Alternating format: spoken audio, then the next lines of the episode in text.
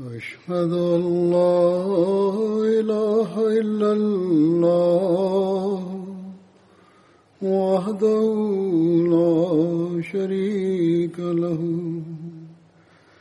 وأشهد أن محمدا عبده ورسوله. أما بعد فأعوذ بالله من الشيطان الرجيم. بسم الله الرحمن الرحيم. الحمد لله رب العالمين. الرحمن مالك يوم الدين. إياك نعبد وإياك نستعين. اهدنا الصراط المستقيم. صراط الذين أنعمت عليهم. غير المغضوب عليهم കഴിഞ്ഞ ഖുത്തുബയിൽ ഹസരത് Abdur Rahman bin ഓഫിനെ കുറിച്ചുള്ള പരാമർശമായിരുന്നു. കുറച്ചു ഭാഗം ബാക്കിയുണ്ട് അത് ഇന്ന് ഞാൻ പറയുന്നതായിരിക്കും. Hazrat Abdur Rahman bin Auf Umayya bin ഖൽഫിന്റെ പഴയകാല സുഹൃത്തായിരുന്നു. അത് സംബന്ധിച്ച് ഒരു വിശദമായ സംഭവം സഹി ബുഖാരിയിൽ വന്നിട്ടുണ്ട്. അതിൽ ഹസരത്ത് അബ്ദുറഹ്മാൻ ബിൻ ഓഫ് വിവരിക്കുന്നു ഞാൻ ഉമയ്യ ബിൻ ഖൽഫിന് ഒരു കത്തെഴുതി. ഞാൻ താങ്കളുടെ സ്വത്തും സമ്പത്തും മദീനയിൽ സംരക്ഷിക്കാം. താങ്കൾ എന്റെ സ്വത്തും സമ്പത്തും മക്കയിൽ സംരക്ഷിക്കണമെന്ന് എഴുതി. അതിൽ ഞാൻ എന്റെ പേര് അബ്ദുറഹ്മാൻ എന്നായിരുന്നു എഴുതിയത്. അപ്പോൾ ഉമയ്യ പറഞ്ഞു എനിക്ക് അബ്ദുറഹ്മാനെ അറിയുകയില്ല. അതുകൊണ്ട് എനിക്ക് താങ്കൾ താങ്കളുടെ ജാഹിലിയത്തിലുള്ള പേര് വെച്ച് അറിയിക്കുക. പറയുന്നു അപ്പോൾ ഞാൻ എന്റെ പേര് അബ്ദേ അമർ എന്നെഴുതി പറയുന്നു ബദർ യുദ്ധത്തിൽ അദ്ദേഹം ഉണ്ടായിരുന്നു ഞാൻ എല്ലാവരും ഉറങ്ങിയ സമയത്ത് അദ്ദേഹത്തെ രക്ഷിക്കാനായി ഒരു കുന്നിൻ മുകളിലേക്ക് പോയി. എന്നാൽ അദ്ദേഹത്തെ ബിലാൽ കണ്ടു. ഹജ്രത്ത് ബിലാൽ അൻസാറുകളുടെ ഒരു സദസ്സിൽ പോയി കൊണ്ട് പറഞ്ഞു ഇത് ഉമയ്യ ബിൻ ഖൽഫാണ് ഇയാൾ രക്ഷപ്പെട്ടാൽ പിന്നെ എനിക്ക് ഒന്നും തന്നെ ബാക്കി ഉണ്ടാവുകയില്ല. അപ്പോൾ ഹജ്രത്ത് ബിലാൽ പറഞ്ഞത് കേട്ട് കുറച്ചാളുകൾ ഞങ്ങളെ പിന്തുടർന്നു കൊണ്ടുവന്നു അതായത് ഹജരത് അബ്ദുറഹ്മാൻ ബിൻ ഓഫിനെയും അമ്മയ്യ ബിൻ ഖൽഫിനെയും. ഉമയ്യ ബിൻ ഖൽഫിനെ രക്ഷിക്കാനായിരുന്നു ഹസ്രത്ത് അബ്ദുറഹ്മാൻ ബിൻ ഓഫ് പുറപ്പെട്ടിരുന്നത്. അദ്ദേഹത്തിന് അഭയം നൽകാനായിരുന്നു. അതുകൊണ്ട് അദ്ദേഹം പറയുന്നു അവർ ഞങ്ങളെ പിടികൂടിയാലോ എന്ന് ഞാൻ ഭയന്നു. അതുകൊണ്ട് തന്നെ ഞാൻ അദ്ദേഹത്തിന്റെ മകനെ പിറകിലാക്കി. വരുന്നവർ അവനുമായി യുദ്ധത്തിൽ ഏർപ്പെടുകയും ആ സമയം കൊണ്ട് ഞങ്ങൾക്ക് രക്ഷപ്പെടാം മുമ്പോട്ട് പോയി ഏതെങ്കിലും രക്ഷാ കേന്ദ്രത്തിൽ എത്താം എന്ന് കരുതി. എന്നാൽ അവർ അവനെ വധിച്ചു കളഞ്ഞു. അതായത് അദ്ദേഹത്തിന്റെ മകനെ അവർ വധിച്ചു. തുടർന്ന് പറയുന്നു അങ്ങനെ എന്റെ പദ്ധതികളൊക്കെ അവർ പൊളിച്ചു. തുടർന്ന് ഞങ്ങളെ പിന്തുടരുകയുണ്ടായി. ഉമയ്യ തടിച്ച് വണ്ണമുള്ള പ്രകൃതം കാരനായിരുന്നു. അതുകൊണ്ട് തന്നെ അദ്ദേഹത്തിന് പെട്ടെന്ന് സഞ്ചരിക്കാൻ സാധിച്ചില്ല. അവസാനം അവർ ഞങ്ങളെ പിടികൂടി. അപ്പോൾ ഞാൻ അദ്ദേഹത്തോട് പറഞ്ഞു അവിടെ ഇരിക്കുക. അദ്ദേഹം അവിടെ ഇരുന്നു. ഞാൻ അദ്ദേഹത്തെ കവർ ചെയ്തുകൊണ്ട് അദ്ദേഹത്തെ രക്ഷിക്കാനായി മൂടി. അപ്പോൾ എന്റെ താഴ്ഭാഗത്തു കൂടെ വാൾ ചുയറ്റിക്കൊണ്ട് അവർ അദ്ദേഹത്തെ വധിച്ചു. ആ വാൾപ്രയോഗത്തിൽ എന്റെ കാലിനും പരിക്കുപറ്റി തിബിരിയുടെ ചരിത്രത്തിൽ ഇതിന്റെ വിശദമായ വിവരണമുണ്ട്. ഹജരത്ത് അബ്ദുറഹ്മാൻ ബിൻ ഓഫ് വിവരിക്കുന്നു മക്കയിൽ ഉമയ്യ ബിൻ ഖൽഫ് എന്റെ സുഹൃത്തായിരുന്നു. അപ്പോൾ എന്റെ പേര് അബ്ദ് അമർ എന്നായിരുന്നു. മക്കയിൽ തന്നെ ഞാൻ ഇസ്ലാം സ്വീകരിക്കുകയുണ്ടായി അപ്പോൾ എന്റെ പേര് അബ്ദുറഹ്മാൻ എന്നു വന്നു. അതിനുശേഷം ഞാൻ അദ്ദേഹത്തെ കാണുമ്പോഴൊക്കെ അദ്ദേഹം പറയുമായിരുന്നു അല്ലയോ അബ്ദേ അമർ നീ നിന്റെ പിതാവ് വച്ച പേര് ഉപേക്ഷിച്ചുവോ? അപ്പോൾ ഞാൻ പറയും അതെ.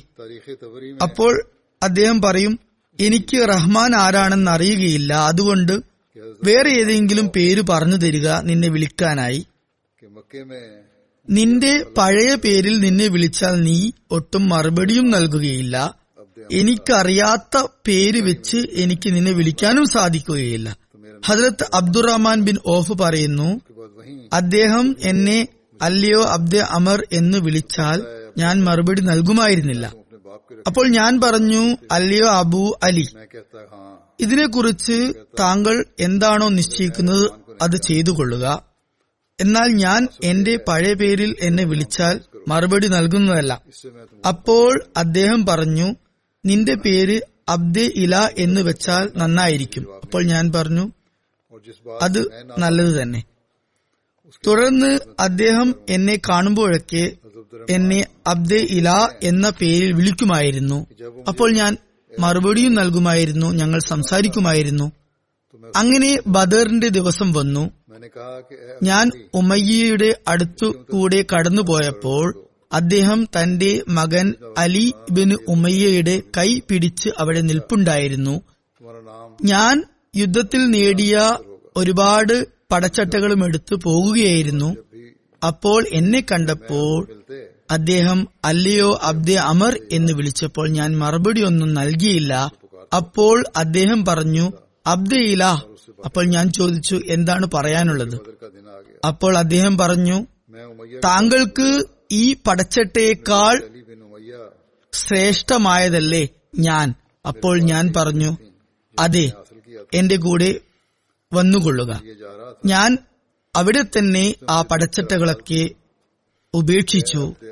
എന്നിട്ട് അവരെ സംരക്ഷിച്ചുകൊണ്ട് അവർക്ക് അഭയം നൽകിക്കൊണ്ട് അദ്ദേഹത്തെയും അദ്ദേഹത്തിന്റെ മകൻ അലിയെയും കൈപിടിച്ചുകൊണ്ട് അവിടെ നിന്നും മുന്നോട്ടേക്ക് പോയി. അപ്പോൾ അദ്ദേഹം പറഞ്ഞു ഇന്നത്തെ ദിവസത്തെ പോലുള്ളൊരു ദിവസം ഞാൻ മുമ്പ് കണ്ടിട്ടില്ല. അദ്ദേഹം തുടർന്നു പറഞ്ഞു രണ്ടുപേരെയും കൂട്ടി ഞാൻ മുന്നോട്ടേക്ക് പോവുകയായിരുന്നു. പിതാവിന്റെയും മകന്റെയും ഇടയിൽ നിന്നുകൊണ്ട് രണ്ടുപേരുടെയും കൈപിടിച്ചായിരുന്നു ഞാൻ പോയിക്കൊണ്ടിരുന്നത്. ഉമയ്യ എന്നോട് ചോദിച്ചു അല്ലയോ അബ്ദയില നിങ്ങളിൽ ആരുടെ നെഞ്ചിലാണ് ഒട്ടക പക്ഷിയുടെ ചിറക് ചിഹ്നമായി വെച്ചിട്ടുള്ളത്?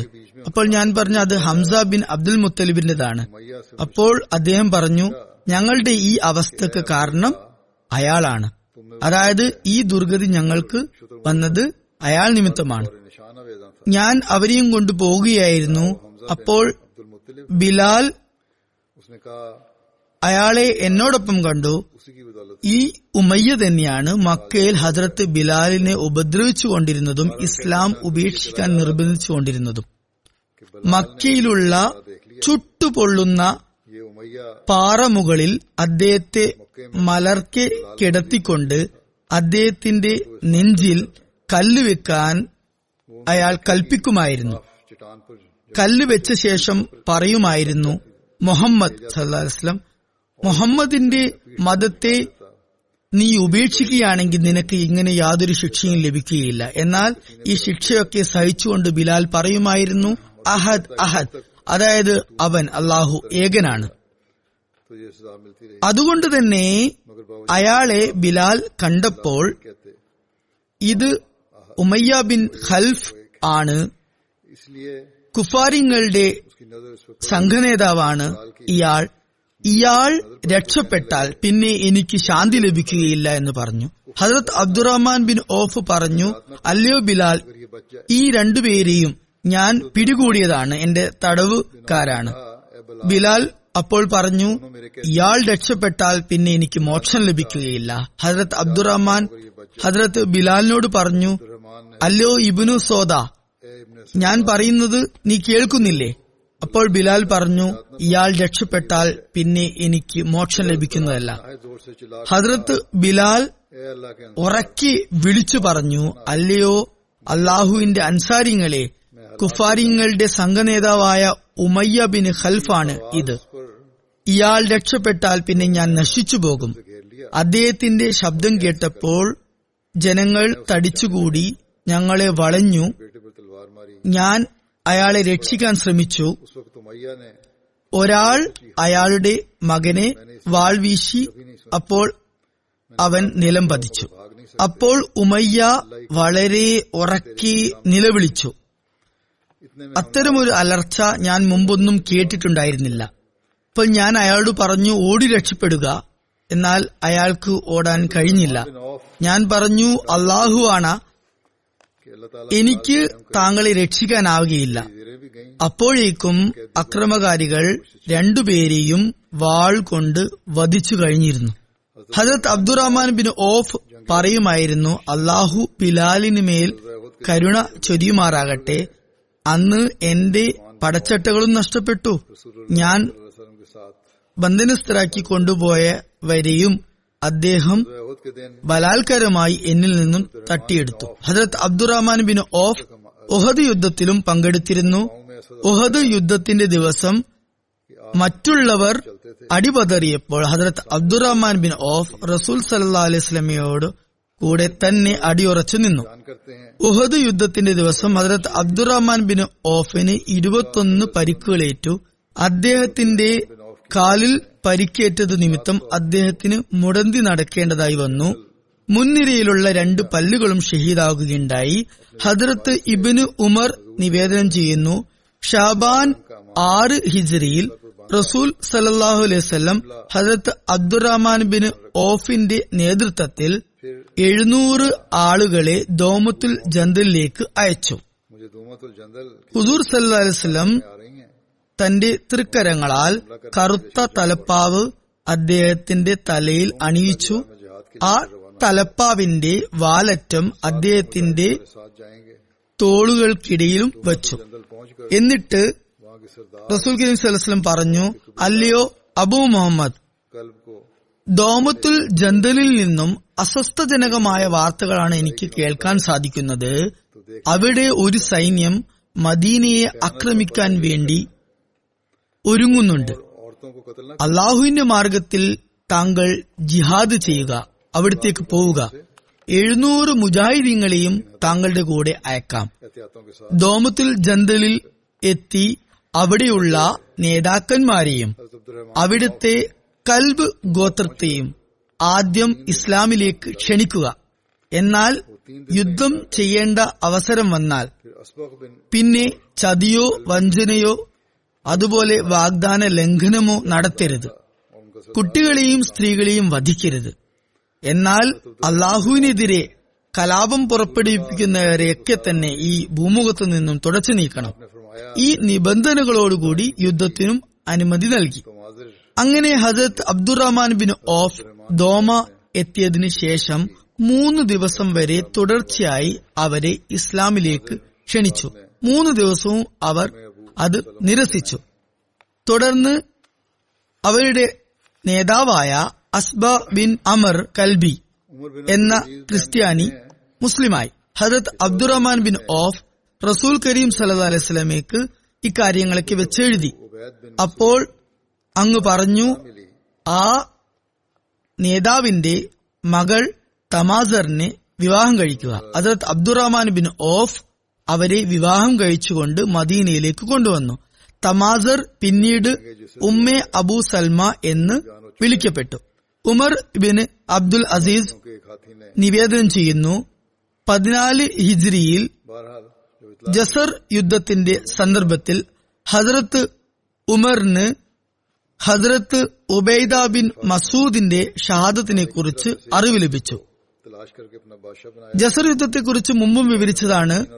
അതിൽ പാർസികൾ അദ്ദേഹത്തെ ആനയെ കൊണ്ട് ചവിട്ടിപ്പിച്ച് ഷെയ്ദാക്കിയാണ് ഉണ്ടായത് എന്തായാലും ഇക്കാര്യം അറിഞ്ഞു. അതുപോലെ തന്നെ പാർസികൾ കിസ്രയുടെ കുടുംബത്തിൽ നിന്നും ഒരാളെ രാജാവായി വാഴിച്ചിരിക്കുന്നു എന്നും അറിഞ്ഞു. അപ്പോൾ അങ്ങ് മൊഹാജിങ്ങളെയും അൻസാരിങ്ങളെയും ജിഹാദിനു വേണ്ടി ആഹ്വാനം ചെയ്തു മദീനിൽ നിന്നും അവരെ പറഞ്ഞയച്ചു. സറാർ എന്ന സ്ഥലത്ത് എത്തിയപ്പോൾ സറാർ എന്നത് മദീനയുടെ ഒരു പർവതത്തിന്റെ പേരാണ്. സറാർ മദീനയിൽ നിന്നും മൂന്ന് മൈലുകൾ അകലെ ഇറാഖിലേക്ക് പോകുന്ന വഴിയിലുള്ള ഒരു സ്ഥലമാണ്. എന്തായാലും അവിടെ എത്തി അങ്ങ് അവിടെ തങ്ങി ഹജ്രത് അൽഹാബിന് ഉബൈദുള്ളയെ മുന്നോട്ടേക്ക് അഹ്ഫസ് എന്ന സ്ഥലത്തേക്ക് അയച്ചു. അങ്ങ് സൈന്യത്തിന്റെ വലത് ഭാഗത്തെ ഹജ്രത് അബ്ദുറഹ്മാൻ ബിൻ ഓഫിന്റെ കീഴിലും ഇടതുഭാഗത്തെ സുബൈർ ബിൻ അവാമിന്റെ കീഴിലും ആക്കി. ഹജ്രത് അലിയെ മദീനയിൽ തന്റെ പ്രതിനിധിയായും വെച്ചു. ഹജറത് ഉമർ ആളുകളോട് അഭിപ്രായം ആരാഞ്ഞു? അവർ അദ്ദേഹത്തോട് പേർഷ്യയിലേക്ക് പോകാൻ അഭിപ്രായപ്പെട്ടു. എന്നാൽ ആ യാത്രാ സംഘം പുറപ്പെട്ട് സറാർ എത്തുന്നതുവരെ ഹജറത് ഉമർ ആരോടും മറ്റൊരു അഭിപ്രായവും തേടിയില്ല. അവിടെ എത്തിയതിനു ശേഷം വീണ്ടും അഭിപ്രായം ആരാഞ്ഞു. ഹജറത് തൽഹ തിരിച്ചു വന്നു അദ്ദേഹവും അവരുടെ അതേ ചിന്താഗതിക്കാരനായിരുന്നു. മുമ്പ് ഹദ്രത് അൽഹ അവിടെ ഉണ്ടായിരുന്നില്ല. തിരിച്ചു വന്നപ്പോൾ അദ്ദേഹവും പറഞ്ഞു ശരി മുന്നോട്ടേക്ക് നമുക്ക് പോകാം. ഹദ്രത് ഉമർ റഹ്ലാനുവിനോട് ഇനി മുന്നോട്ട് യാത്ര ചെയ്യരുത് എന്ന് അഭിപ്രായപ്പെട്ടവരുടെ കൂട്ടത്തിലായിരുന്നു ഹജറത് അബ്ദുറഹ്മാനും ഉണ്ടായിരുന്നത്. അതിന് കാരണം വിവരിച്ചുകൊണ്ട് അദ്ദേഹം പറഞ്ഞു ഇന്നുവരെ ഞാൻ റസൂൽ കരീം സല്ലാ മേലല്ലാതെ മറ്റൊരാളുടെ മേലും തന്റെ മാതാപിതാക്കളെ തെണ്ടമാക്കിയിട്ടില്ല. ഇനി മുമ്പോട്ടും അങ്ങനെ ഞാൻ ചെയ്യുകയില്ല. എന്നാൽ ഞാൻ ഇന്നു പറയുന്നു എന്റെ മാതാപിതാക്കൾ താങ്കൾക്ക് മേൽ തെണ്ടമായിരിക്കട്ടെ. ഇതിന്റെ അന്തിമവിധി താങ്കൾ എനിക്ക് വിട്ടുതരിക. ഹജറത്ത് ഉമറിനോട് ആണ് അദ്ദേഹം പറഞ്ഞത്. താങ്കൾ സറാർ എന്ന സ്ഥലത്ത് തന്നെ നിൽക്കണം. അവിടെ നിന്നും ഒരു വലിയ സൈന്യത്തെ മുന്നോട്ടേക്ക് അയക്കണം. ആദ്യം മുതൽക്കേ താങ്കൾ കാണുന്നതാണ് താങ്കളുടെ സൈന്യവുമായി അള്ളാഹുവിന്റെ വിധി എന്താണ് എന്ന്. താങ്കളുടെ സൈന്യം പരാജയപ്പെട്ടാൽ തന്നെ അത് താങ്കൾ പരാജയപ്പെട്ടതുപോലെ ആകുകയില്ല. എന്നാൽ തുടക്കത്തിൽ തന്നെ താങ്കൾ വധിക്കപ്പെടുകയാണെങ്കിൽ അദ്ദേഹം തന്റെ അഭിപ്രായം അതുപോലെ ഭയവും രേഖപ്പെടുത്തിക്കൊണ്ട് പറഞ്ഞു. പിന്നീട് മുസ്ലിങ്ങൾ ആരും തന്നെ തക്ബീർ ചൊല്ലുകയോ അതുപോലെ ലായ്ലാ ഹില്ല എന്ന് സാക്ഷ്യം വഹിക്കുകയോ ചെയ്യുകയില്ല. ഈ കാര്യങ്ങളൊക്കെ നടക്കുമ്പോൾ പറഞ്ഞുകൊണ്ടിരിക്കുമ്പോൾ ഹജറത്ത് ഉമർ തന്റെ സൈന്യത്തിന് കമാൻഡർ ആയിക്കൊണ്ട് ഒരാളെ നിശ്ചയിക്കാൻ വേണ്ടി ഉള്ള അന്വേഷണത്തിലായിരുന്നു. അപ്പോഴാണ് ഹജറത് സാദിന്റെ കത്ത് ഹജറത് ഉമറിന് വന്നത്. ഹജറത് സാദ് അപ്പോൾ നജദിൽ സദക്ക പിരിക്കാനായി നിശ്ചയിക്കപ്പെട്ടിരിക്കുകയായിരുന്നു. ഹജറത് ഉമർ അബ്ദുറഹ്മാൻ ബിൻ ഓഫിനോട് ഇക്കാര്യങ്ങളൊക്കെ കേട്ടപ്പോൾ പറഞ്ഞു ആരുടെ അധീനതയിലാണ് ഞാൻ ആ സൈന്യത്തെ അയക്കുക? അപ്പോൾ ഹജറത് അബ്ദുറഹ്മാൻ പറഞ്ഞു ആളെ താങ്കൾക്ക് കിട്ടിക്കഴിഞ്ഞു. ഹജറത് ഉമർ ചോദിച്ചു അത് ആരാണ് അബ്ദുറഹ്മാൻ പറഞ്ഞു ഗുഹയിൽ ഒളിച്ചു നിൽക്കുന്ന സിംഹമായ സാദ് ബിൻ മാലിക് തന്നെ. അതായത് അദ്ദേഹം വളരെ ധൈര്യശാലിയാണ് നല്ല കമാൻഡറാണ്. അതുകൊണ്ട് അദ്ദേഹത്തെ തന്നെ കമാൻഡറായി അയക്കണം. മറ്റുള്ളവരും ഈ അഭിപ്രായത്തെ പിന്താങ്ങി. ഇതും താരിഖ് തിബിരിയിൽ ഉള്ള ഒരു ആണ്. റസൂൽ കരീം സല്ലാസ്ലം മദീനയിൽ വ്യത്യസ്ത ഗോത്രങ്ങൾക്കും സഹാബാക്കൾക്കും താമസ സൗകര്യം നൽകുകയുണ്ടായി.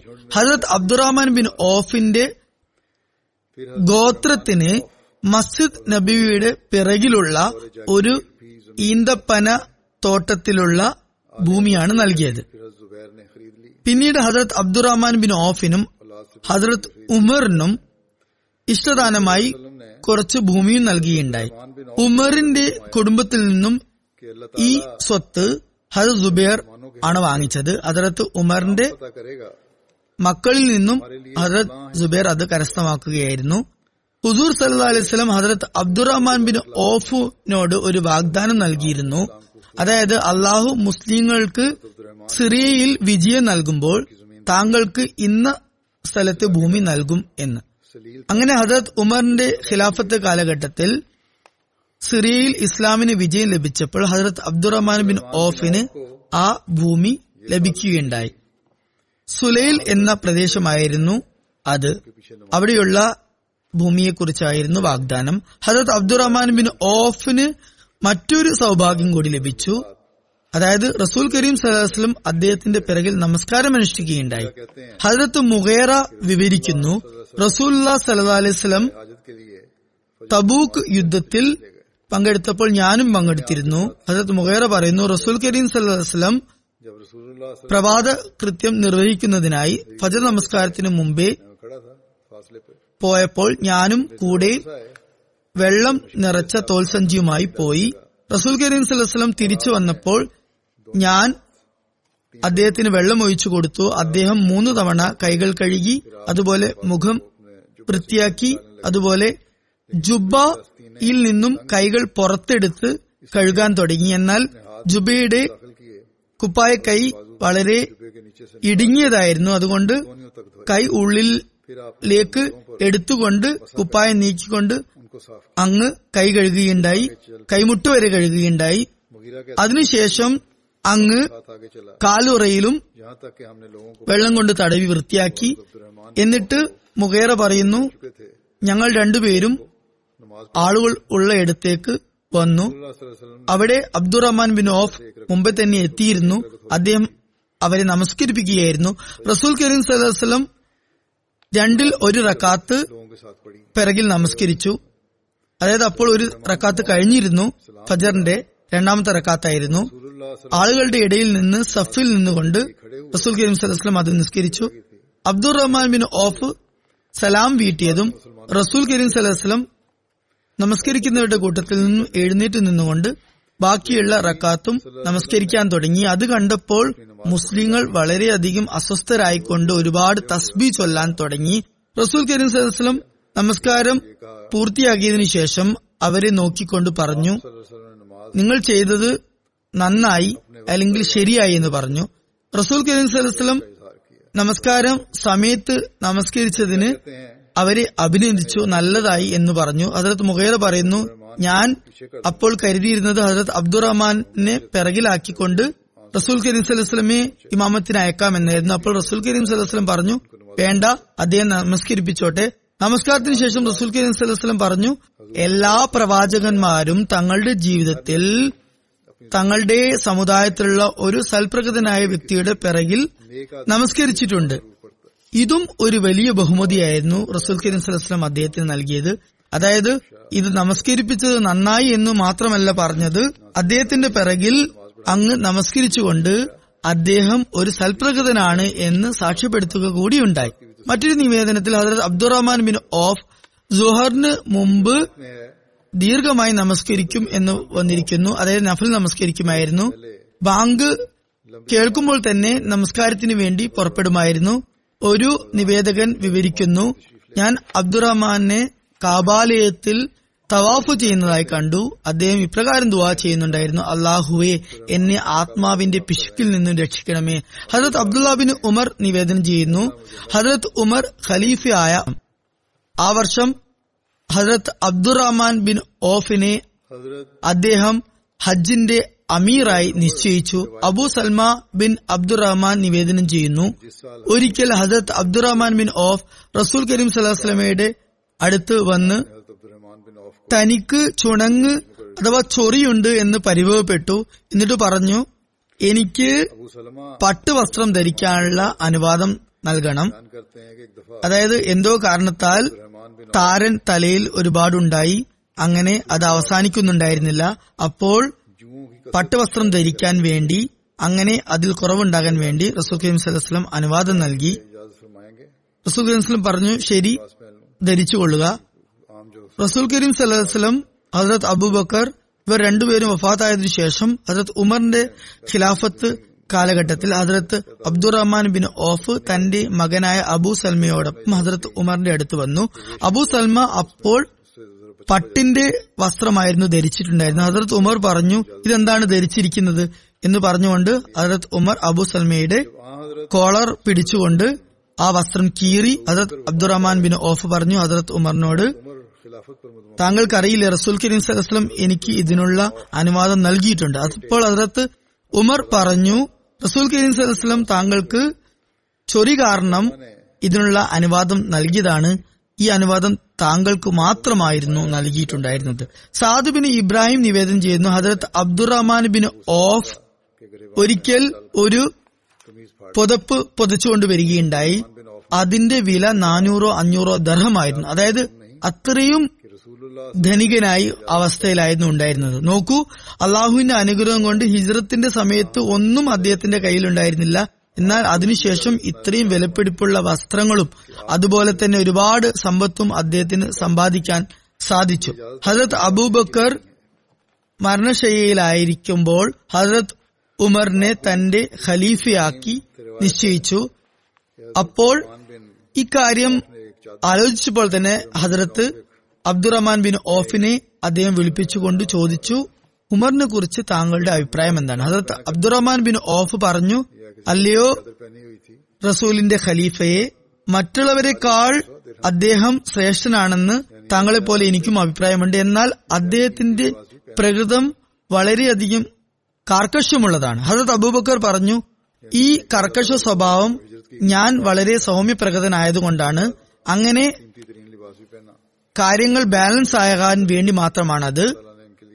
ഹസ്രത് അബൂബക്കർ പറഞ്ഞു എന്നാൽ അദ്ദേഹത്തിന്റെ ഉത്തരവാദിത്തത്തിൽ കാര്യങ്ങൾ ഏൽപ്പിച്ചാൽ ഇവയിൽ മിക്ക കാര്യങ്ങളും അദ്ദേഹം ഉപേക്ഷിക്കുന്നതാണ്. അതായത് പിന്നീട് താങ്കൾക്ക് അദ്ദേഹത്തിന്റെ സ്വഭാവത്തിൽ കർക്കശം കാണാൻ സാധിക്കുന്നതല്ല. എന്നിട്ട് പറഞ്ഞു അല്ലയോ അബു മുഹമ്മദ് ഞാൻ വളരെ സൂക്ഷ്മമായി അദ്ദേഹത്തെ നിരീക്ഷിച്ചിട്ടുണ്ട്.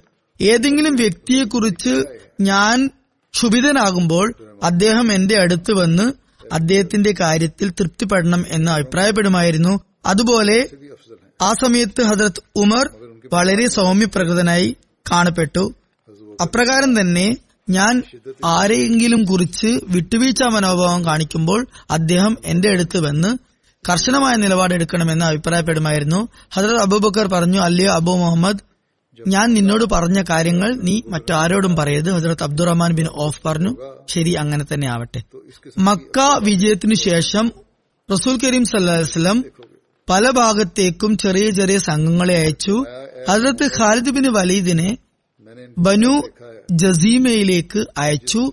ബനു ജസീമയിൽ ആളുകൾ ജാഹിലിയ കാലഘട്ടത്തിൽ ഹജ്രത് അബ്ദുറഹ്മാൻ ബിൻ ഓഫിന്റെ പിതാവായ ഓഫിനെയും ഹജ്രത് ഖാലിദിന്റെ പിതൃ സഹോദരനായ ഫാക്കി ബിൻ മുഖേറയെയും വധിച്ചിരുന്നു. ഹജ്രത്ത് ഖാലിദ് അവിടെ ചെന്ന അബദ്ധത്തിൽ ഒരു വ്യക്തിയെ ആ ഗോത്രത്തിലുള്ള വ്യക്തിയെ വധിച്ചു. ഹുസൂസ് അലൈഹിസ്ലം ഇക്കാര്യം അറിഞ്ഞപ്പോൾ നീരസം പ്രകടിപ്പിക്കുകയും ബ്ലഡ് മണി നൽകുകയും അതുപോലെ ഹസരത്ത് ഖാലിദ് അവരിൽ നിന്നും കൈയടക്കിയതിനൊക്കെ പകരം തുക നൽകുകയും ചെയ്തു. അബ്ദുറഹ്മാൻ ബിൻ ഓഫ് ഹസരത്ത് ഖാലിദിന്റെ ഈ പ്രവൃത്തിയെക്കുറിച്ച് അറിഞ്ഞപ്പോൾ ഹസരത്ത് ഖാലിദിനോട് പറഞ്ഞു താങ്കളുടെ പിതൃ സഹോദരനെ വധിച്ചതിനാലാണോ താങ്കൾ ആ വ്യക്തിയെ വധിച്ചത്? അപ്പോൾ ഹസരത്ത് ഖാലിദ് കയർത്തുകൊണ്ട് മറുപടി പറഞ്ഞു അവർ താങ്കളുടെ പിതാവിനെയും വധിച്ചതല്ലേ?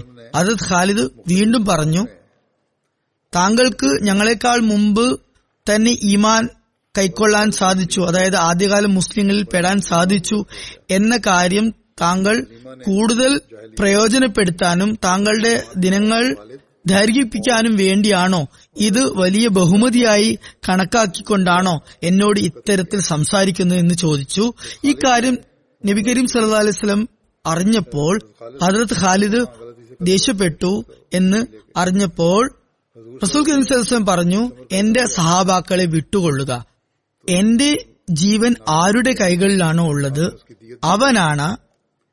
നിങ്ങൾ ആരെങ്കിലും ഒഹദ് മലക്ക് തുല്യം സ്വർണം ദേവമാർഗത്തിൽ ചെലവഴിച്ചാലും അവർ ചെയ്ത നിസ്സാരമായ ത്യാഗങ്ങൾക്ക് പകരം അതാവുകയില്ല. അത്രത്തോളം വലിയ സ്ഥാനമാണ് അവർക്കുണ്ടായിരുന്നത്.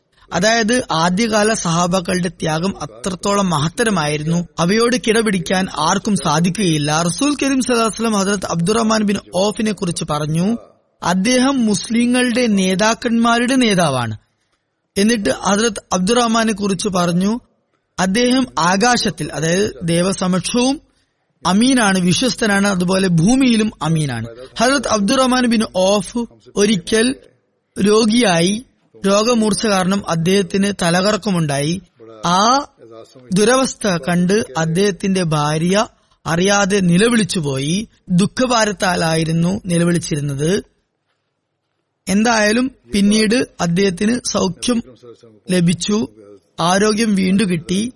അപ്പോൾ അദ്ദേഹം പറഞ്ഞു ഞാൻ അബോധാവസ്ഥയിലായപ്പോൾ രണ്ട് വ്യക്തികൾ എന്റെ അടുത്ത് വന്നു. അദ്ദേഹം ആ അവസ്ഥയിൽ കണ്ട ഒരു കാഴ്ചയെക്കുറിച്ചാണ് പറഞ്ഞത്. രണ്ട് വ്യക്തികൾ വന്നു.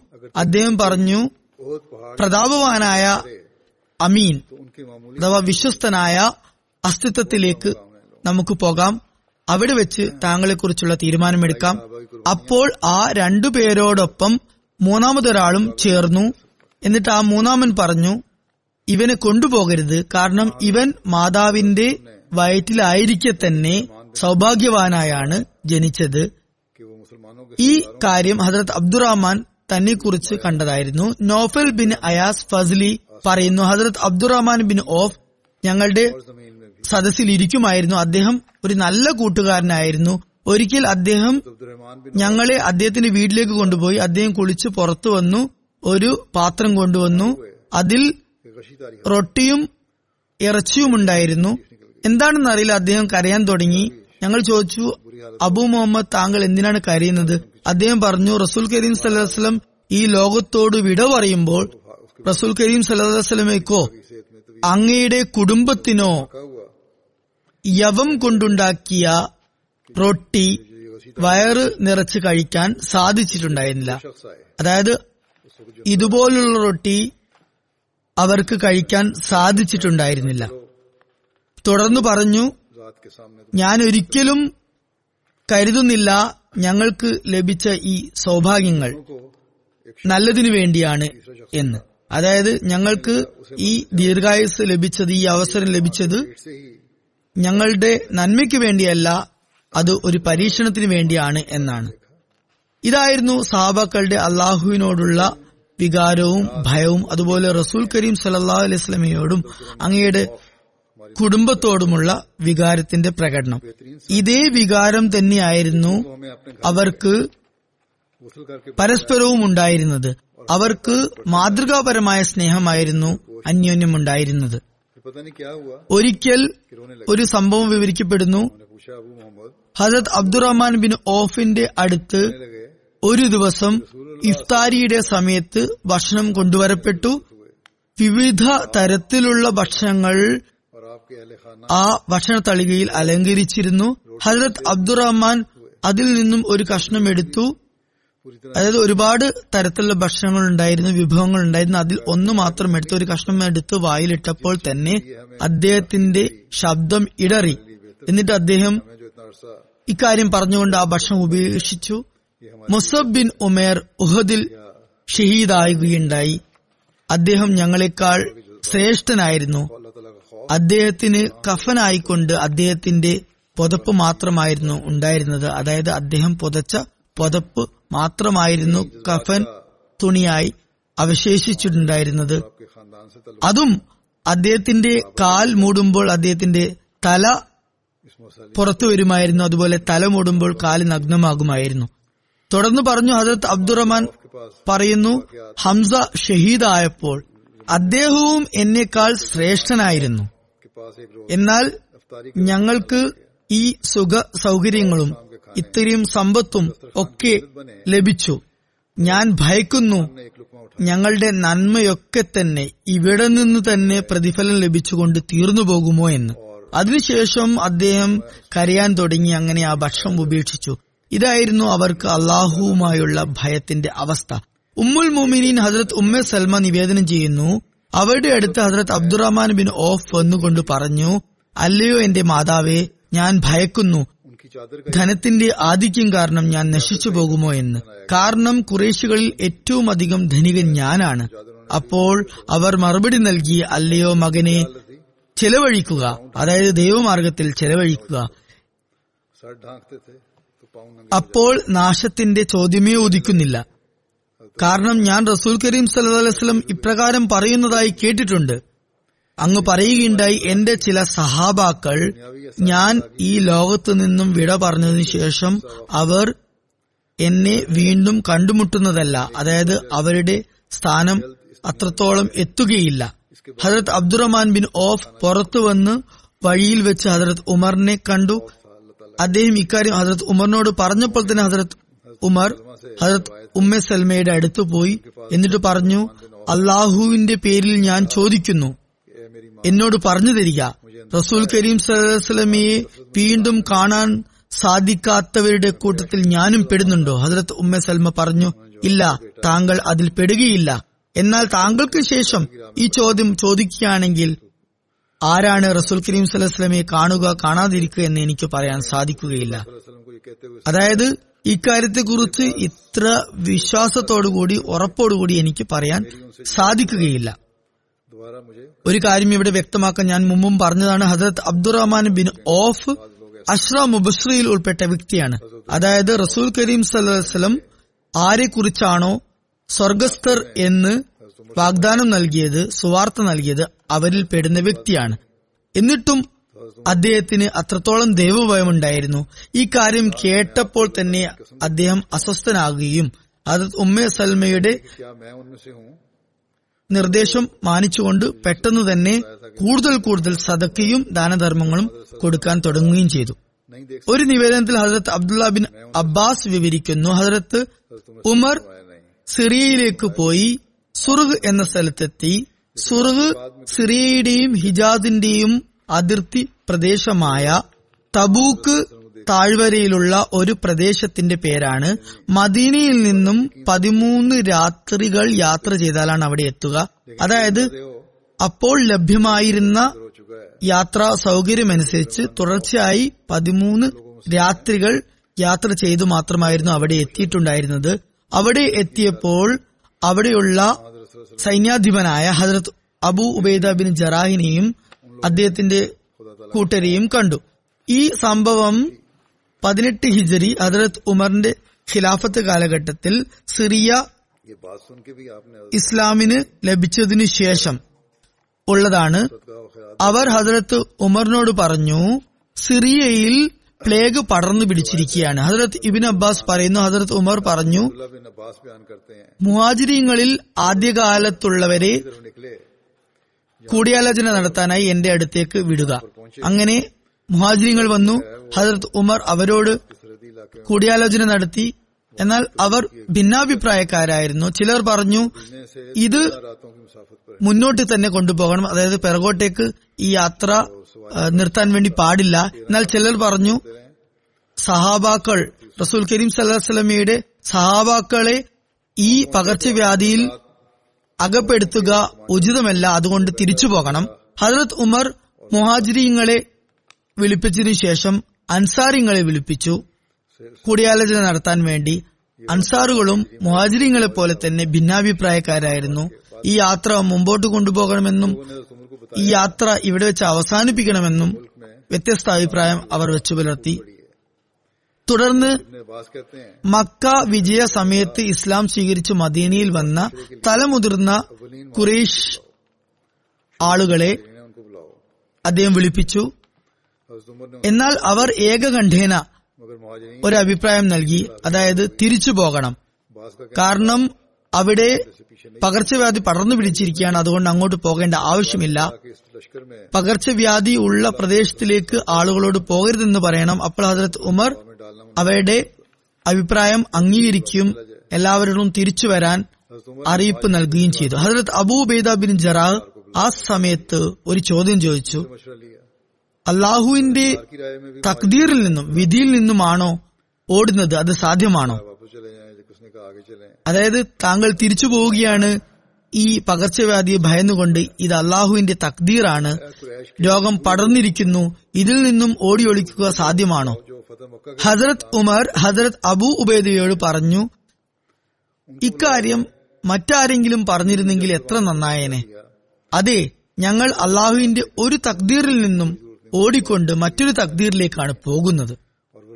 ഹജരത് ഉമർ അള്ളാഹുവിന്റെ തക്ദീറിനെ കുറിച്ച് ഉദാഹരണം സമർപ്പിച്ചുകൊണ്ട് പറഞ്ഞു താങ്കളുടെ പക്കൽ കുറച്ച് ഒട്ടകങ്ങളുണ്ട്. താങ്കൾ അവയുമായി ഒരു താഴ്വാരത്തേക്ക് പോവുകയാണ്. ആ താഴ്വാരത്തിന് രണ്ട് കരകളുണ്ട്. അതിലൊന്ന് പച്ചളിപ്പുള്ള ശാദ്വലമായ ഭൂമിയാണെങ്കിൽ മറ്റൊന്ന് വിജനമായ വരണ്ട ഭൂമിയാണ്.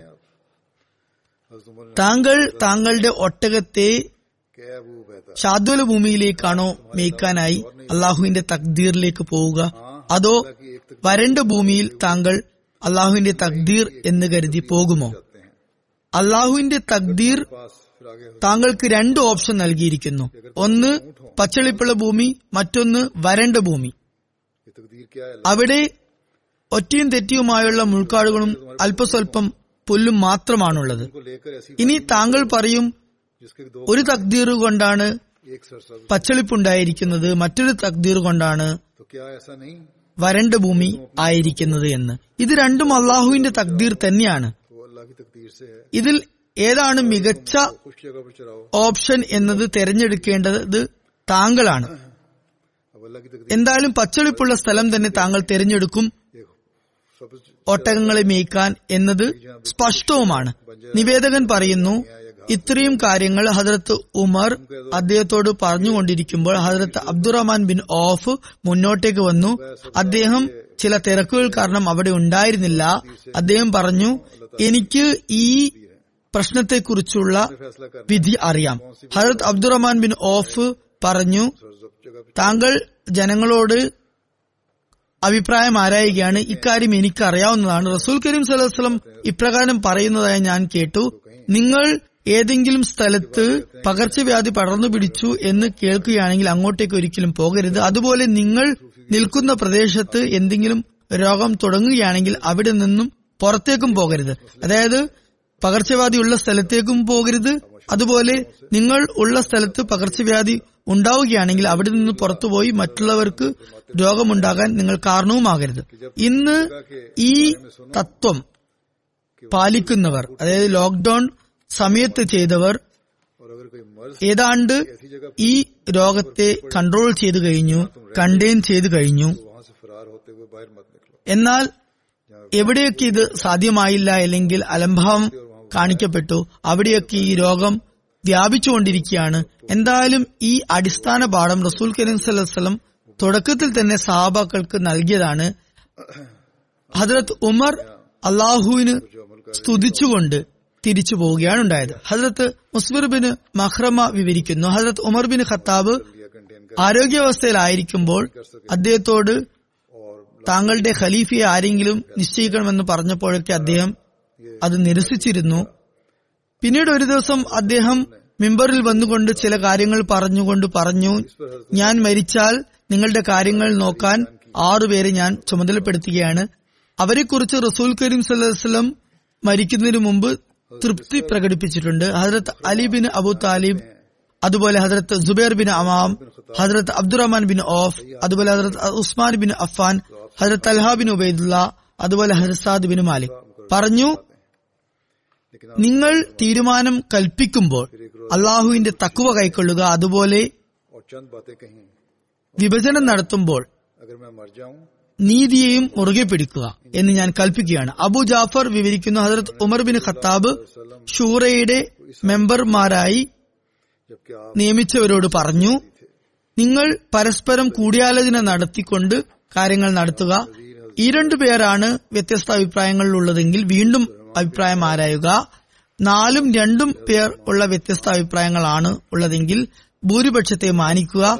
ജയ്ദുബിന് അസ്ലം തന്റെ പിതാവിൽ നിന്ന് വിവരിക്കുന്ന. ഹജറത് ഉമർ പറഞ്ഞു മൂന്നും മൂന്നും പേരും ഒരേ അഭിപ്രായത്തിലാണുള്ളതെങ്കിൽ ഹജരത് അബ്ദുറഹ്മാൻ ബിൻ ഓഫ് ആരുടെ ഭാഗത്താണോ ഉള്ളത് ആ പക്ഷം സ്വീകരിക്കുക. അബ്ദുറഹ്മാൻ ബിൻ സയ്യിദ് വിവരിക്കുന്നു. ഹജരത്ത് ഉമർ അള്ളാനുഹുവിന് പരിക്കു പറ്റിയപ്പോൾ അദ്ദേഹം സുഹൈബിനെ നമസ്കരിക്കാനായി ഏൽപ്പിച്ചു. അതായത് ഇമാമു സലാത്തായി നിശ്ചയിച്ചു. ഇക്കാര്യം മൂന്ന് തവണ പറഞ്ഞു.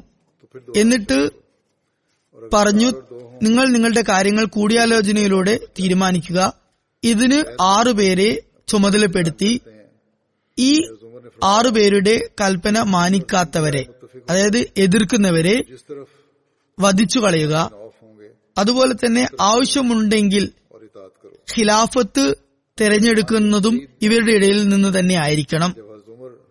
അതുവരെ ഹജറത് സുഹേബ് ഇമാമത്ത് നിൽക്കുന്നതായിരിക്കും. ഹജറത് അനസുബിൻ മാലിക് വിവരിക്കുന്നു ഹജറത്ത് ഉമർ തന്റെ വഫാത്തിന് കുറച്ചു മുമ്പ് ഹജരത് അബു തൽഹയ്ക്ക് സന്ദേശം അയച്ചുകൊണ്ട് പറഞ്ഞു അല്ലയോ അബു തൽഹ താങ്കൾ അൻസാർ സമൂഹത്തിൽ നിന്നും അമ്പത് പേരെ എടുത്തുകൊണ്ട് ഷൂറ സഹാബാക്കളുടെ അടുത്തേക്ക് പോവുക.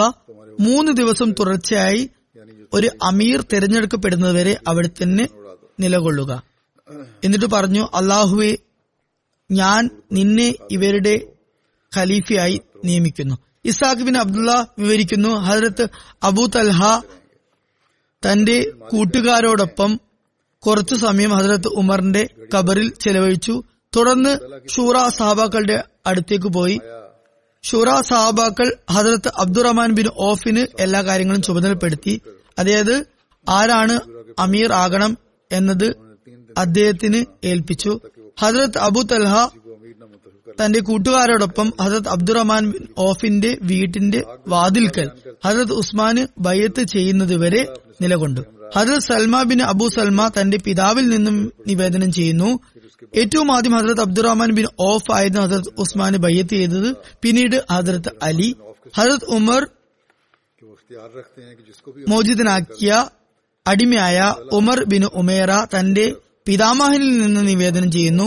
ഏറ്റവും ആദ്യം ഹജ്രത് അലിയും പിന്നീട് മറ്റുള്ളവരുമാണ് ഹജ്രത് ഉസ്മാൻ ബയ്യത്ത് ചെയ്തത് ബുഖാരിയുടെ ഒരു നിവേദനമുണ്ട്. ഹജ്രത് ഉമർ നമസ്കാരം തുടങ്ങിയപ്പോൾ അള്ളാഹു അക്ബർ എന്ന് പറഞ്ഞു നിന്നു. അപ്പോൾ പിറകിൽ നിന്നും ഒരാൾ വധശ്രമം നടത്തി പരിക്ക് ഏൽപ്പിച്ചു ഹജ്രത് ഉമറിന് പരിക്ക് പറ്റിയപ്പോൾ അടുത്തുണ്ടായിരുന്ന അതിർത്ത് അബ്ദുറഹ്മാൻ ബിൻ ഓഫിന്റെ കൈ പിടിച്ച് അദ്ദേഹം ഇമാമത്തിന് വേണ്ടി മുന്നോട്ടേക്ക് നീക്കി. അപ്പോൾ ഹജറത്ത് അബ്ദുറഹ്മാൻ ബിൻ ഓഫ് പെട്ടെന്ന് നമസ്കാരം പൂർത്തിയാക്കി. ഹജറത്ത് മുസ്ലിം മോദ് ഹജറത്ത് ഉസ്മാന്റെ ഖിലാഫത്ത് തെരഞ്ഞെടുപ്പിന്റെ സന്ദർഭത്തിൽ ഹജറത്ത് അബ്ദുറഹ്മാൻ ബിൻ ഓഫിന്റെ കുറിച്ചും വിവരിക്കുന്നുണ്ട്. എന്തായാലും ആദ്യത്തെ രണ്ട് നിവേദനങ്ങളിൽ ഒരു കാര്യത്തിൽ മാത്രമേ വ്യത്യസ്ത അഭിപ്രായമുള്ളൂ. ബാക്കിയൊക്കെ ഒരുപോലെ തന്നെയാണ്. എന്തായാലും ഹജറത് മുസ്ലിം അത് വിവരിക്കുന്നു. ഹജറത്ത് ഉമർ പരിക്കു പറ്റിയതിനു ശേഷം ഇത് തന്റെ അവസാന സമയമാണ് എന്ന് മനസ്സിലാക്കിയപ്പോൾ ആറുപേരെ കുറിച്ച് വസീത്ത് ചെയ്തു. ഇവരിൽ നിന്ന് ഒരാളെ ഖലീഫയാക്കണമെന്ന്. ആ ആറുപേർ Hazrat Usman Ali Abdur Rahman bin Auf Saad bin Waqqas Zubair Talha എന്നിവരായിരുന്നു. തൽഹയോടൊപ്പം ഹസരത് അബ്ദുല്ല ബിൻ ഉമറിനെയും അദ്ദേഹം ഷൂറയിൽ ഉൾപ്പെടുത്തി എന്നാൽ ഖിലാഫത്തിന്റെ അവകാശം നൽകിയില്ല. അതുപോലെ വസീത് ചെയ്തു. മൂന്ന് ദിവസം കൊണ്ട് ഇവരെല്ലാവരും കൂടി തീരുമാനമെടുക്കണം. അതുവരെ സൊഹേബ് ഇമാമ സലാത്തായി നിശ്ചയിക്കപ്പെട്ടു. അതുപോലെ ഷൂറയുടെ മേൽനോട്ടം മിഗ്ദാദ് ബിൻ അസ്വദിനെ ഏൽപ്പിച്ചു. അദ്ദേഹത്തോട് പറഞ്ഞു എല്ലാവരെയും ഒരുമിച്ച് കൂട്ടണം എല്ലാവരെയും ഒരു തീരുമാനത്തിലെത്താൻ വേണ്ടി സമ്മർദ്ദം ചെലുത്തണം സ്വയം തന്നെ വാളും എടുത്ത് വാതിൽക്കൽ കാവലും നിൽക്കണം. മുമ്പുള്ള റിവായത്തുകൾ അത് ഹസ്രത്ത് തലഹി കുറിച്ചാണ് എന്നും വന്നിട്ടുണ്ട്. എന്തായാലും പല സ്ഥലങ്ങളിൽ വന്ന വിവരണങ്ങളിൽ നിന്നും അത് മുസ്ലിം മോദ് ഒരു നിഗമനത്തിലെത്തുന്നത് അത് ഹസരത്ത് ഇഗ്ദാദ് ബിൻ അസ്വദ് തന്നെയായിരുന്നു. ഖിലാഫത്തിന്റെ തെരഞ്ഞെടുപ്പ് സമയത്ത് കാവലിനു വേണ്ടി നിശ്ചയിക്കപ്പെട്ടത് എന്ന്. അവസാനം ഭൂരിപക്ഷ അഭിപ്രായത്തിൽ എല്ലാവരും ഭയത്ത് ചെയ്യണം. ആരെങ്കിലും അത് എതിർക്കുകയാണെങ്കിൽ അയാളെ വധിക്കണം. എന്നാൽ രണ്ടു ഭാഗത്തും മൂന്ന് മൂന്ന് പേരാണ് ഒരേ അഭിപ്രായത്തിലുള്ളതെങ്കിൽ അബ്ദുള്ള ബിൻ ഉമർ ആരെയാണ് നിർദ്ദേശിക്കുന്നത്? അദ്ദേഹം ഖലീഫയാകും. ഇനി ഈ തീരുമാനത്തോട് നിങ്ങൾക്ക് യോജിപ്പില്ലെങ്കിൽ ഹജരത്ത് അബ്ദുറഹ്മാൻ ബിൻ ഓഫ് ഏത് പക്ഷത്താണോ ഉള്ളത്? ആ പക്ഷത്തുള്ള ആളായിരിക്കും ഖലീഫ. അതിനുശേഷം അഞ്ചു പേരും തീരുമാനമെടുക്കുമ്പോൾ അവിടെ തൽഹ ഉണ്ടായിരുന്നില്ല മദീനയിൽ ഉണ്ടായിരുന്നില്ല. അതായത് മുസ്ലിമോത് പറയുന്നു ആ സമയത്ത് തൽഹ മദീനയ്ക്ക് പുറത്തായിരുന്നു. അഞ്ചുപേരും ഒരു തീരുമാനത്തിലെത്തിയില്ല. ഒരുപാട് തർക്കവിതർക്കങ്ങൾ നടന്നു. ഹജരത് അബ്ദുറഹ്മാൻ ബിൻ ഓഫ് പറഞ്ഞു ആരെങ്കിലും തന്റെ പേര് ഇതിൽ നിന്ന് പിൻവലിക്കാൻ ആഗ്രഹിക്കുന്നുണ്ടെങ്കിൽ അത് ചെയ്തു കൊള്ളുക. എല്ലാവരും മിണ്ടാതെ നിന്നു. അപ്പോൾ ഹജരത് അബ്ദുറഹ്മാൻ ബിൻ ഓഫ് പറഞ്ഞു ആദ്യം ഞാൻ തന്നെ എന്റെ പേര് പിൻവലിക്കാം. അതിനുശേഷം അതിർത്ത് ഉസ്മാനും അതുപോലെ രണ്ടുപേരും അപ്രകാരം ചെയ്തു. അതിർത്ത് അലി നിശബ്ദനായി നിന്നു. അവസാനം അബ്ദുറഹ്മാൻ ബിൻ ഓഫിനോട് അവരെല്ലാവരും ഒരു പ്രതിജ്ഞ എടുപ്പിച്ചു അതായത് അദ്ദേഹം തീരുമാനം കൽപ്പിക്കണം. അതിൽ യാതൊരു ഇളവും പാടില്ല. എല്ലാ കാര്യങ്ങളും അദ്ദേഹത്തെ ഏൽപ്പിച്ചു. അതായത് ഒരു പക്ഷപാതവും കൂടാതെ ഒരു ഇളവും കൂടാതെ തീരുമാനമെടുക്കണമെന്ന് പ്രതിജ്ഞ ചെയ്യിപ്പിച്ചു. അങ്ങനെ എല്ലാ കാര്യങ്ങളും അബ്ദുറഹ്മാൻ ബിൻ ഓഫിന്റെ ചുമതലയിലായി. അബ്ദുറഹ്മാൻ ബിൻ ഓഫും മൂന്ന് ദിവസം മദീനയിലെ എല്ലാ വീടുകളിലും പോയി സ്ത്രീ പുരുഷന്മാരോടൊക്കെ ഖിലാഫത്തിനെ കുറിച്ച് അഭിപ്രായം ആരാഞ്ഞു. എല്ലാവരും ഒരുപോലെ ഹദർത്ത് ഉസ്മാൻ ഖലീഫയാകണം എന്ന് അഭിപ്രായം അറിയിച്ചു. അങ്ങനെ ഹജറത് ഉസ്മാന് ഖലീഫയായി. ഒരു നിവേദനം കൂടിയുണ്ട്. അത് വളരെ വലുതാണ് ഇൻഷാല്ല പിന്നീട് ഹദർത്ത് അബ്ദുറഹ്മാൻ ബിൻ ഓഫിനെ കുറിച്ച് പറയുന്നിടത്ത് അത് ഞാൻ വിവരിക്കും. ആവശ്യം വരികയാണെങ്കിൽ. അത് വേറെയും വിവരിക്കുന്നതാണ് ഇൻഷാല്ലാ അല്ലെങ്കിൽ അത് വലിയൊരു റിവായത്താണ്. ഹസ്രത്ത് ഉസ്മാന്റെ ഖിലാഫത്തിനെ കുറിച്ച് പറയുന്നിടത്ത് അല്ലെങ്കിൽ ഹസ്രത്ത് ഉമറിന്റെ ജീവിതത്തെ കുറിച്ച് പറയുന്നിടത്ത് അത് വിവരിക്കാം. എന്തായാലും കുറച്ചു ഭാഗം ബാക്കിയുണ്ട് ഹസ്രത് അബ്ദുറഹ്മാൻ ബിൻ ഓഫിന്റെ ജീവിതത്തെക്കുറിച്ചും സംഭവങ്ങളെക്കുറിച്ചും അദ്ദേഹത്തിന്റെ നന്മകളെക്കുറിച്ചും അദ്ദേഹത്തിന്റെ ജീവചരിത്രത്തെക്കുറിച്ചും ഇൻഷാ ഇൻഷാല്ല അത് പിന്നീട് ഒത്തുബയിൽ വിവരിക്കുന്നതായിരിക്കും. بہرحال، اس کے باوجود بھی کچھ حصہ ہے حضرت الرحمٰن بن عوف کا، زندگی کے واقعات کا، ان کی نیکیوں کا، ان کی سیرت کا، وہ ان شاء اللہ تعالیٰ آئندہ بیان ہوگا خود میں۔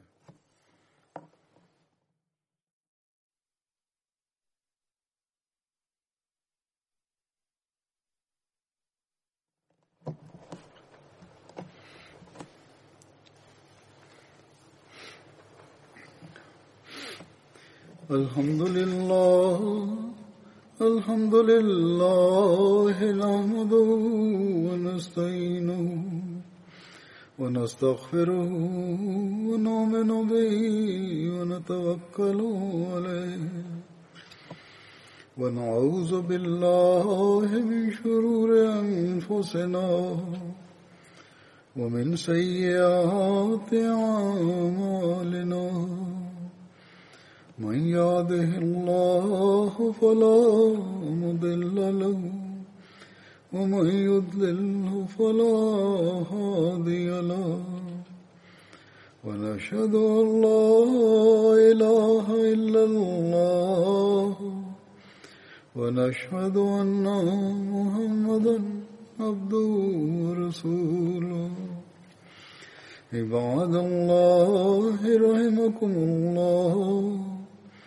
إن الله يأمر بالعدل والإحسان وإيتاء ذي القربى وينهى عن الفحشاء والمنكر والبغي يعظكم لعلكم تذكرون اذكروا الله يذكركم وادعوه يستجب لكم ولذكر الله أكبر